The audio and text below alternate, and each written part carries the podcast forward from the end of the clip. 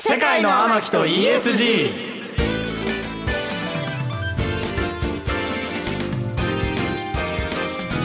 こんばんは。三人鬼と書いてミキ、ミキコ太郎です。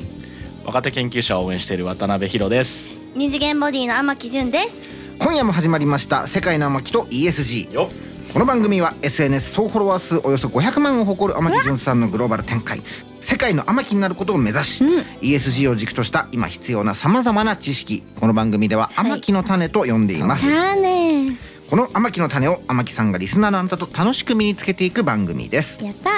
天木さんが実際に興味のあることをもっと知りたいことや僕たちが今これは押さえておくべきなんていう話題、ん天木の種をどんどん学んでいく30分です。あということでもう8月23日。はい夏ですなんか早夏っっぽいことしました。夏っぽいこと意外と私できてないかもしれあなれい。ああらなんか夏夏っぽくないけど仕事新しい仕事が入ったとかいう。入りました入りました。うんそれはえっとサウナの熱波師ほで熱波熱波師デビューの仕事が入っ熱波師仰いでて。めでたいはい、ガチで3セット分あの私が入って仰ぐっていうサンセットちゃんとやるんサンセットだ仰ぐんだ暑いねやるんう。ですすごよいね。でもどんな格好ですんのねパシって。なんか最初水着だったんですけど水着だとガチであのポロリしちゃうから刺激が強いさすがにあのなんかサウナ着みたいなあと暑いから裸でやってるとうんうんサウナ着着させてもらっへてーグローブつけてはいはいやります、男女混浴で。あ多分だ男性が来るんじゃないですかあねそういれうってさサすウナごにい行っねた人がたまたま「おお天木純来た」なのか天木純のファンたちがあそっちになりますね後者後者ですあじゃあちょっとしたもう握手会とか熱波あそうそうそうそうそう熱波イベントみたいな感じですね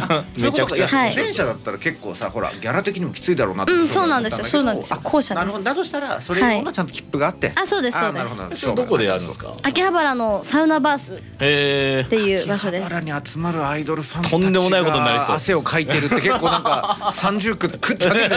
三食って言っちゃううんいやいやいやいやすごいことになるねなんかこそううですねあ熱いいやいやなんか三掛け算いやすごいでもねすごいですね熱波のさ熱の参上みたいな、すごいもう追い込んでやろうと思いまえすでもそんなのもう世界の天木が拡散したら結構もう倍率すごいことになるんじゃないうんサウナ好そきんな入れながいよねそうですね多分ワンセット6人しか入らない六やばいこれはねオ20ークションよぐらいと思っそうこれはオークションそれワンチャン襲われんじゃないの 密室だしあじゃあねでもみんな一番襲う体力ないぐらい追い込もうと思ってるあーなる確かほどにねねそうだね襲われないためにも追い込そむっうていうね私が襲ってやろうっていうね仰いででもそんな仕事にすごいセーブ出しててねはいそうなんですよ俺たちのサウナも来れなくなっちゃってし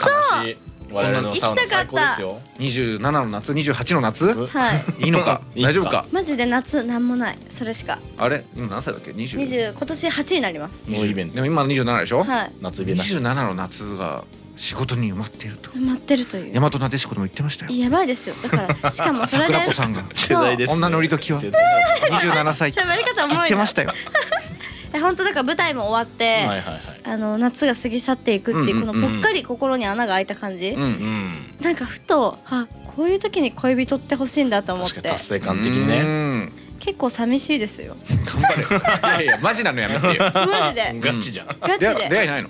出会いないんですよどうすんの、どうすんの。えどうすどうしたらいいんですかマッチングアプリやっちゃいます、マッチングアプリはね、でも能動的にできるかなり。うんコントロール稀できなますからね。うん。数少ないほん本当になんかそういう風にいやバチェラーとかじゃないですけうど、んなんかそつそういう会をしたいですよねあ私と結婚してくれる人とかなんかそういうなのでバチェロレットを主催するのねあそうそうそうなるほどとかね、あと全は。然できそうなまあ、男性がナンパしやすい場所に行くとかね。うあん、海かもしれない。海ちょっと行っちゃった、あなたね、海ボリューム感はちょっとが、ねボリューム感がすごすぎて、ちょっと。圧倒的すぎてちょっとね。ねー逆に水着になってどうですかいやいや、それはそれでちょっとね、汚れ感が出ち ゃうから、難しいとこだけど本ね。当にあ夏終わるぞははい、というわけで、世界の天木と ESG、今夜もお付き合いのほど、どうぞよろしくお願いいたしますよ。ろしくお願いします世界の天木と ESG KBS 京都ラジオからお送りしています AM 一一四三 FM 九四九 KBS 京都ラジオからお送りしています世界の天木と ESG 天木純さんのグローバル進出を目指しはいさまざまな知識この番組では天木の種と呼んでいますが、うんそちらをリスナーのあなたと一緒に学んでいく番組ですはいそしてさまざまな学びを進めるこの番組に欠かせない人物を紹介します哲学研究者の野村正樹先生ですよろしくお願いしますよろしくお願いします。お願いしますはいそれでは天木さんはい早速本日一つ目の天木の種発表してください、私はどうしたら幸せになれるの哲切実ですね切実だよ本当ね切実なんですさよっきのくだりだとなん真剣味かもがあうるさ幸せの定義が一個になってる気がするけ どいろんな幸せあるからねそうそうそうそうそうえでもやっぱ思い私の思いや描いてる幸せってうん普通に暮らして幸せに美味しいご飯食べて、うん普通に癒しパートナーができて癒しを求めてううんうんんっていうワンちゃ理ん想いてねもう普通の理想像があるんです、うはいんでもほらね芸能の道に進んだわけだからねそのほら進んだわけだけど結婚したらダメなわけじゃないんじゃないですかケロハンってそう結構ある程度ほらちょっとユニークなまあそうです、うん生き方を選んだわけだけど、あ確かにその中で幸せを織り込んでいくってまた難しいよね確かにまあ仕事は現に幸せなんですよ仕事をやることは、何が不満なの今恋愛ができてないっていうえそこだけかよってるんかそこだけかいなんだよなん いだやよで何をしたら私は幸せになれるんだろうっていうとかねまあはい自はいは分いの幸せはどんな何なんだろうそとうかそうねそう分かりたいから結局仕事が好きだったら別に仕事やってればいいのかっていう、まあでもちょっとこの辺野村さんが割そとうですね割と詳しいやつだからちょっとはいねハーバードの叫んでみましょうはい教えて野村先いや、またとんでもなく高いハードルの球が投げられてきました 生はね。い、はい、はいこれに答えられたら、もう哲学終わりっていう感じで、自分確かに確かにうん究極的な問いはありますねマジ究極多分、玉木さんが知りたいのは、幸せってどう考えてるかではなくて、はいご質問あったように、天木さんがどうやったら幸せになれるかですようんうね。んうんはいうんで、もう、アドバイスは目に見えてきて、うんうん欲しいものを、もっともっと具体的に言葉とか数値にしていって、ううんんで一個ずつ獲得していけばいいと思います。ううんうんうんうん例えばワンちゃんも飼い始める。まあ、飼ってらっしゃるんでしたっけはい勝ってます、とか、まあ、もちろんあの結婚も収入もいろんなものがあると思うんですが、はいでそういうのが一つずつ蓄積されていく中で、うんやっぱりこれはそんなに大事じゃなかったとか、うんうん今は気づいてないけれども、後々これがもっと欲しかったとか気づくことが出てくるはずなので、うんはいおすすめはもう欲しいものを全部具体的におー一個ずつクリアしていくっていうことだと思いますね。はいははい一番現実的ですよねううんんで、えっと、それだけだと、なんか普通の回答になっちゃうので、もうちょっと哲学的な話をすると、うんうんはいあのー存在論的了解っていう概念があって、やばいやばいやばいやばいよそ存在論すごいの来たよ適量存在論的うんうん了解。了了解しましラたッ。ドウィップスのカップリングですよねそれって あへー違うあ違うかあ、そうなのあるんですか。はいやいや適当に有心論ありそうありそう有心論みたいなそういう感じですいませんでしたはいすいませんはいい。で、まあ、簡単に言うと、あの、自分はこうやって生きていっていいんだっていう風な実感を得られる経験を探していくっていうのはすごくいいと思っていて。あ難しいぞで、えっと、ちょっと僕のすごく尊敬する先輩の話なんですけど、うんーはいその先輩ですね、えっと、まあ、日本の高校からうん学部ふと大学の4年間ハーバードに行ったんですね、うんうんはいはいすごい面白くて、えっと、彼がアメリカの受験って12月とかに終わるのでううんんそれに向けて一生懸命勉強して出願しましたとううんんであの早めに合格通知もらったか何かでうん日本の大学受験をしなかったんですねはいはいははいいそうだけど同級生は、まあ、かなりの活動大に行くような学校だったので、ううんんみんな最後の追い込みで一生懸命、まあ、受験勉強してる、うんはいでもその先輩は、まあ自分がアメリカの大学行くこと決まっているのでううんん卒業までの数ヶ月間、まあ、入学までのさらに半年間ぐらいうんあの好きなことを勉強できるっていう風に分かったらしくてそうですよねはいはいはいはいでえっとその人もう本当に自分のやりたい分野アメリカの大学で勉強したい分野をひたすらずっとやってたらしいんですねうんうんである日高校生ながらあ俺はずっとこの分野やって生きていっていいんだなっていう風に思ったって言っててあーなるほどねうんそうでちなみに彼はそのハーバード大学の数学と物理学科を、まあ、あの最優等で卒業して、うんまあ学者になったんですがそうでそれは多分その4年間とかそれ以降も学者としてうん彼はこの分野でこの好きな研究をやって生きていっていいんだっていうその高校3年生の最後の期間の実感値がずっとその彼の研究とかまあひいては人生を支えてくれてたみたいなんですよねなるうんうほどなんうんそれめっちゃいい話だねうんだからこれが例えばあの天木さんのお仕事なのかもしれないし、はいまああのあの結婚してみたいなのか結婚しなくてもいいしうんワンちゃんなのか猫ちゃんなのか一緒にいてっていう風なその、こうやって生きてっていいんだっていう納得腹落ち、うんううんんうんうんこれを難しくと存在論的了解って言うんですが、うん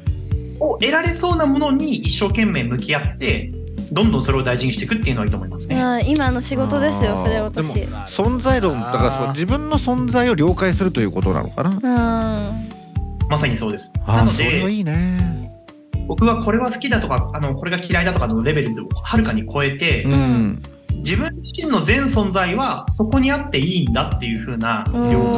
ーすごいいやでもそれいいな変にお金持ってるとか成功してるとかよりもね俺はこれで生きてくってストンと落ちてる人の方が全然幸せそうだもんうんいねやーそれ幸せですね。で、僕とかは、あの、研究ももちろん好きですが、やっぱりこの7歳から剣道やってるので、うん剣道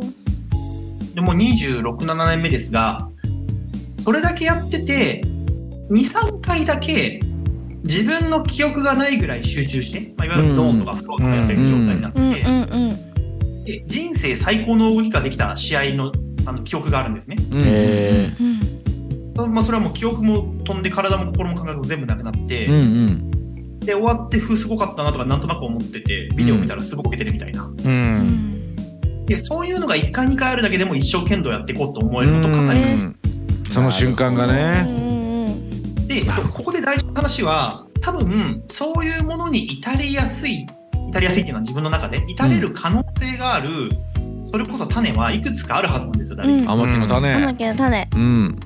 牧野存在論的了解の種うんはいうんだけどみんないろんなことを同時につまみ食いしちゃうのでううんんこの深さまでいかないんですよねあーまさしくめっかもしちれゃいなるほど感あるなそれはマルチですし私はうんいろんな仕事があるからんバラバラでで、マルチな状態もいいんですが、本当は、その存在論的了解に至ってから、つまりそこまで一つ突き詰めてから、いろんなことやった方が、うん多分いろんな豊かさがあるんだろうなとは思いますね。なんか一つ極めた人はなんかこう腹が据わってる感じがするのはそういうとこなのかねね武道家とか研究者とかやっぱり極めてる人はすごいですよね。うんなるほどいやーこれは確かにだからうん一個一個なんかやりたいことはまとめながらもそういう存在的了解の域に達せるとすごい半端なく幸せそうですねうんめっちゃ幸せそうなるほどなんかいい話聞いたな領域展開みたいなうるさいよって感じ でねって感じで、はいえー続いてのですね天木の種いきましょはい。文春ってなんで売れるの？はうこれはまたい。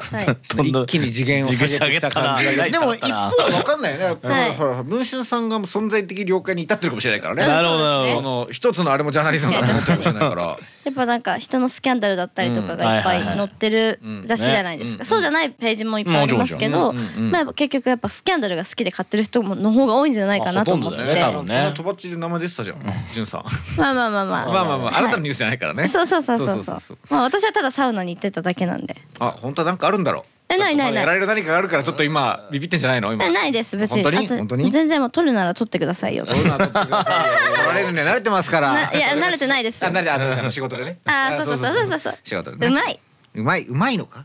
うまいのか。うまいうまい。まあちょっとねボストンでは文春売ってませんけどすいません、最近文春なんて言葉も聞いたのも久しぶりなんじゃないかという、はいハーバードの野村さんに聞いてみようと思いますあ行きましょう。はい。教えて野村先生ちなみに僕はあの、文芸春秋オンラインは大好きで、うんこれあの、文週刊文春じゃなくて、そうそうガチの方ね、はいはいはいあーガチの方か。いろんな論考とかね、うん。うん小説とか、まあ文学界とかいろんな雑誌ありますけど、うんうんうんそうです。由緒正しいというか、いや本来そうですよね、うんうん。でそんな中で、週刊文春さんとかがずっとあの取り上げられてるスキャンダル、うまくいって、やっぱりネットで人目につきやすいのが圧倒的に強いですよね。確かに。うんんで、これ社会全体で考えると結構大事な話になってきて、うんインターネット、SNS がかなり発達してきたので、うん。僕らが目にする情報量って僕らが小中学生の時よりも比較にならないぐらい多いじゃないですか。そうですね、はいでそうなると、もうあのタイトルで人の気を引けるかどうかの勝負になってるんですよね、今。確かうにん、あそそううだだよ。よね、あとはまあ YouTube とかでも結局ね20分30分の動画よりなんかリールとか短いものあの、うん。ショート動画。はい、とかで、まあ、それこそパッと見てサムネイルで気を取られて15秒30秒とかのものがだいぶ世の中ううんんううんん。うん、うんでこれ前お話ししたことがあると思うんですがいわゆるアテンションエコノミーそうです注ね意おお。そうだからアテンションを引きやすい、えータイトルをつけやすいニュースうんが世の中でバズりやすいのは、まあ、すごく自然なことなんですよね。ううんん。なので、週刊文春とかが結構あの注目されやすいのかなとは思いますね。おーでもその昔から変な話僕がちっちゃい時から芸能のスキャンダルゴシップって、うん僕らが生まれる前から変な話人間もずっと気にしてるもんなのかなと思うんだけどうん。あれってなん僕はちなみに気にならないのね。うん、なんか私も。ってなるとまああのヒロさんは好きなんだけど そうですね。あの僕はいっぱい読んでますね。好きなんだけどどういうこれってなんかこう心理の違いというか何を喜びにして読んでるというか、確かに。そんな気になるって感じですよね。ううんん。ガチでそのニュースを見てる人ってな、うん何が楽しいんですか、野村さんこれ。確かに。ああのですね、多分あのトラウマとかコンプレックスとかが自然に反応しちゃったりするんですよ、うわーね。絶対そうだわう。ーんあの例えば僕がよく例で出すのは、はい。マウンティングって言葉あるじゃないですか。はいあれってすごく不思議な話で、ううんん。例えば僕は確かに今ハーバードの大学院にいますと。でおうん俺ハーバード大学院いるぜって言ったら、何マウンティングしてたって言われる可能性があるわけですが、うんうん。だけど、僕が明日、同級生とか、学者の先生、ハーバードの先生に、俺ハーバードだって言ったって何言ってんだこいつ、そりゃそうだろになるじゃないですか。確かに確かに。うんつまり、あの、聞き手がどう思うかっていうのは、聞き手のバックグラウンドの問題なんですよ。そうだね、ああすごいわそうだねかりやすい。うん、そこって結構ちゃんと学歴とか収入とかってなんかコンプレックスとぶつかるところだと思うんだけどやれ芸能人の誰と誰が付き合ってるとか誰が浮気したって結構自分にはマジで関係ないじゃん関係ない。それでもなんで見ちゃうんだろうななんで見てるんだろうなあもあれですね、あの、お金持ってて、外見がいい人がうまくいってるのが、すごく嫌に思う人もたくさんいるってことですよね。うーんで外見、知名度、まあ、いろんなものがあると思うんですが、うんうんまあ、変な話ですけど、すごく外見が綺麗で評判の俳優さんが、うんうんはいはい。まあ、今の世の中の基準だと外見がいいとはされない人と、うんまあ、例えば結婚して、ううんん。で、無人島で農業やってたら、うんうん。多分あの、叩かれないと思うんですよ。ねめっちゃ好感度いいみたいな空気になりますもんね。例えばね。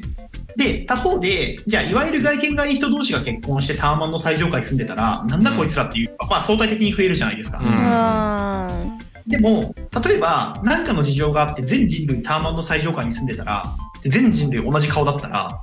そんなやっかみなんて存在するわけないんですね。確かにだからそこで分かんないのがさなんていうのほらやっかんでも気持ちは引きずり下ろしたら気持ちはいいんだと思うんですよ、うん引きずり下ろしたい人って、うんやれじゃあなんていうのだから渡部がなぜかなんていうのやれ人気も出てでそれであんな美人と結婚したのが引きずり下ろせて気持ちいい脳汁出まくるっていうのは分かるんあ。だけど、ううんただたただ単にうまくいってる2人が仲睦まじくやってますってのは脳汁も出ないしなんかなんていうの、何が楽しいのかその引きずり下ろす喜びはもしかしたら持つ人はいるかもしれないんだけど、うん。なんていうのまあ普通に天井人が天井人同士でよろしなにやってるって別に何でもいいじゃん、うんそれは何で見るんだろ多分ですね、えっと、僕の友人炎上したの聞いてても、やっぱり炎上騒動って、何百人何千人が騒ぎ立てるというよりは、う、うん、本当になんか腹が立ってるもしくは嫌がってる5、6人が結構いろんなアカウントでやったりするじゃないですか。うん。あそれで直に知らじ直接何か攻撃性したいというかリアルな関係があるなし関係なくただ単に嫌いな人がやるのそれってえっと、いろんなパターンがあると思うんですけど、うんうんそう、元友達ですごくやっかんでる場合もあれば、はいはいはいはい、コンプレックスを一方的に投影してる場合もあれば、うん言いたかったのはですね、その、数人がもう思いっきり炎上させようとして、周りの人たちは多分、引きずり下ろしたいとか炎上させたいと思ってるわけではない人が大半だと思うんですよ。なるほど、まあ、それはそうですよね、んそうそうな気がしますね。悪意があるんじゃなくて、その心の傷が反応しちゃって、うんで、それでそれこそリツイートのボタン1個押したとか、うんうんううんん。たまにあるじゃないですか、あの好き嫌いの投票みたいな。はいはいはいはい。ここで5秒で嫌いのところにボタンを押してクリックしてるぐらいなレベルの話うなんで、んだから結構その大半の人たちはちっちゃな、まあ、悪意が相当数溜まって炎上っぽく見えてるっていうのが実際のところだと思いますね。うーんなんか炎上させてる人ってまあそれだけど買ってる人っていうのはなんで知りたいんだろうねあー文章確かに買ってる人わざわざ。あもうそれはもうヒロさんにぜひ。ね えでもでもヒロさんって結構なんていうのかなヒロさんは情報が好きなのよただシンプルに、ううんん。うんそれはあだりかますらねどの情報でも結構彼はか課金してるのよ。ジュンタが外れますよね、多分。 そうなんだよのね想定とそうねそうだ。から普通に読ん読んで、ううんしうしうしうしって読んでるというよりは、うんなんかこの事件が起きたってことはあれはああなはずだみたいうな、んなんかこう、うんうんサンプルサンプル募集に行ってらっしゃる感じがするからでもテクノロジー視点あの僕のテクノロジーの視点で見るとやっぱもうめちゃくちゃ今例えば僕天城純って、んまあなんかの時多分検索したから、うんもう天城純の記事はほぼレコメンドされるわけじゃないですか。うんやっぱこれの極端なのが済んだりとかあとみんなインスタ毎日見て TikTok 毎日見てるから、自分がこう好きな人の TikTok とかインスタってもうほぼ毎日同期して一番左がストーリーだったら左側に来るしとか、確か TikTok にが一番最初にレコメンドされるしみたいな感じになってて、こんだけこうなんか別に他人なのに、うんその人とその情報とか、えーかまあ実態はねあの日うん日付ずらして投稿してるんですけど、うんその彼彼女の生活が同期してると、うんやっぱこう極端になんかそういう情報とかをうん常にこう漁るみたいなとか、うん同期してないと違和感があるみたいな世界線は、うんまああるんじゃないかな、うでだから週週刊誌もどんどん今だからオンラインに変わってきてるのも、うんうんまあ、紙買うってよりはまああのレコメン Google とかでレコメンドされサたジェ記スト事がねでもうみんな見ちゃうから、うんあの文文春さんのオンラインとかは、売れてる、まあ、結構みんな見るよね、うんみたいな感覚になってんのかなってのは勝手に想像しますけどね、まあ、普段から気になってる人の姫事はそれは知りたいよねっていう人になってきちゃうのかな、うん確かに尽きるんですかね確かにであとまあその周辺でどんどんレコメンドがされちゃうからもともと別に好きだったのはその彼彼女だったけど、うんその周辺に広がる人がこうどんどんアルゴリズムでこう広がっていくっていう、んんまあ、やっぱテクノロジーの力あるんじゃないですかねっていうのは。今日元気だなヒロさんいやいやいやいやいやゴいシやップだよ元気だよ本そうです発言量多めですね。まあ、多分、あの、周りの人間、特に有名人とか、人目につきやすい人を相対的に落とす方が、まあ、手軽ですよ。当にうんう んなるほどだから、な。周りの人相対的に、それこそ不倫とか浮気とか叩いて、うんうん自分は、まあ、こいつらよりマシだみたいなことを思っちゃってる人がいるのかもしれない。一緒なのになねるほど一有緒名なの俳に優の見た目じゃないし有名俳優みたいな何億円持ってないけどうん俺はいい家庭を持てているんだからっていうそんなそんなみんな暇がってんの変曲がってるよ結やば構くねどうなマのジか変曲がっよてるじゃんでも昼顔が流行った理由とかもそうなんじゃないですか。本当に実は昼引顔が。くんだけどマジ ごめんなんかマジか言ってみたものの目が悪かったですが、でも、まあ、もしかしたら、自分はこいつらほど叩かれてないから、まだマシなもんだ、みたいな。へえそこまで至るんだね野村さ僕も、んいやーもう野村さん今夜も勉強になりましたが勉強になりました僕らちょっと真面目にまっすぐ生きていきたいですねまっすぐ行きたいここはってことで野村先生とはここでお別れですありがとうございますまた来週もよろしくお願いしますよおろしく願いしお願いしますありがとうございました。 KBS 京都ラジオからお送りしています世界の巻と ESG まだまだ続きます引き続きお楽しみください世界の天木と ESGFM94.9 AM1143 AM1143 FM949 KBS 京都ラジオからお送りしてきました世界の天木と ESG あっという間にエンディングですはい天木さんあのはい存在的了解は結構いい話だそうですねったんじゃない、めっちゃ勉強になりました、なんかそれで言うとあのゾーンに入るじゃないですけど、うん今の私を作り上げてくれたのってやっぱグラビアっていう職業なわけで、なんか究極を言うとあの今写真撮るから裸になってって言われても裸になれちゃうっていうぐらい、なんか自信を持ってお届けできるものがやっぱグラビアなので、なるほどな。でもポージングとかしてほらサウナでたまに SNS のポージングするじゃん、はいやっぱゾーン入ってるなって入ってますよね確かに見てるとそうあの時だって雪積もっててそう 出ですよた。そそううね。そう普通にいたらテーマひりますもんねあれうなんだけど結構さしかもほらあのリナコン撮らせてる間さ、はいなんていうの友達ですりなこちゃんっていうあの足がかじかんでんのに、はいあの撮り終わるまで、うんそのかじかみ一旦忘れてるじゃそうん感じなかったんですいよや絶対ねそで撮り終わったらうわーとかい言っやてそうそうそうめっちゃ溜まってるさすがよく見てま すいやねだからよく見てるミキさんいやもうプロプロというプロだかね。なってねちょっと感動してたえー、嬉しいあれそんあれさ存在的に存在的そうですよだかねら。存在的了解めちゃくちゃだからもうこの野村さん先生からのねフレームワークめちゃくちゃ最強だなと思って僕も最なんか強。ほぼあのその天木さんほどじゃないかもしれないですいやけいどやいやいや。その研究者とかも多分そんな感じで、うん僕あの若い子たちしか結構支援してないんで、うん高校生とか大学1年生が多いんですよね、うんうんで通常高校生とか大学1年生で研究しないじゃないですか、うーん。でもそこでやっぱ研究してる若者いるんですよ。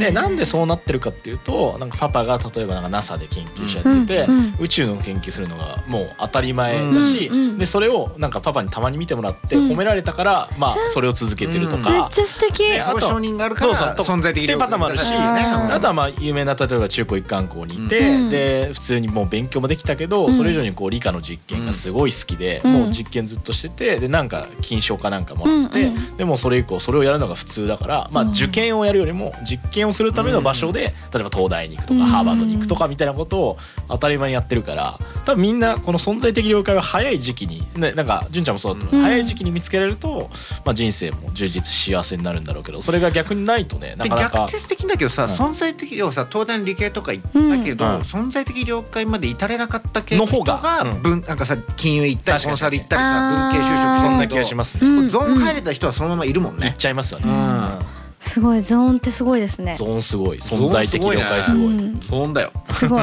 ゾーン味わっていきたいですえ、うんこのラジオでもゾーン味わってくれゾーるン味わってますよだってもうだっ なてんでよ手がやばいよこれもうダチョウ倶楽部でやってるじゃん見えないけどラジオだとダチョウ倶楽部さんみたいな そ手うしてるわそうそうはい恥ずかしいねやーだけどねやーだからね完全にやーやでっすていねただいていやでもね今日広勉強になりましたけどはいね勉強になりました。はい、この番組ではあなたからの感想や天城順にこんなことを学んでほしいなどたくさんのメールをお待ちしていますメールアドレスは amaki.kbs.kyoto 天木 .kbs.kyoto です番組ホームページのメールフォームからも送っていただけます天木を世界に連れて行ってくれるメールお待ちしてますねはいそれでは「世界の巻」と ESG そろそろお別れのお時間ですお付き合いのほどありがとうございましたここまでのお相手は三木幸太郎と渡辺博人。天木純でしたまた来週お耳にかかりましょうさようならバイバイ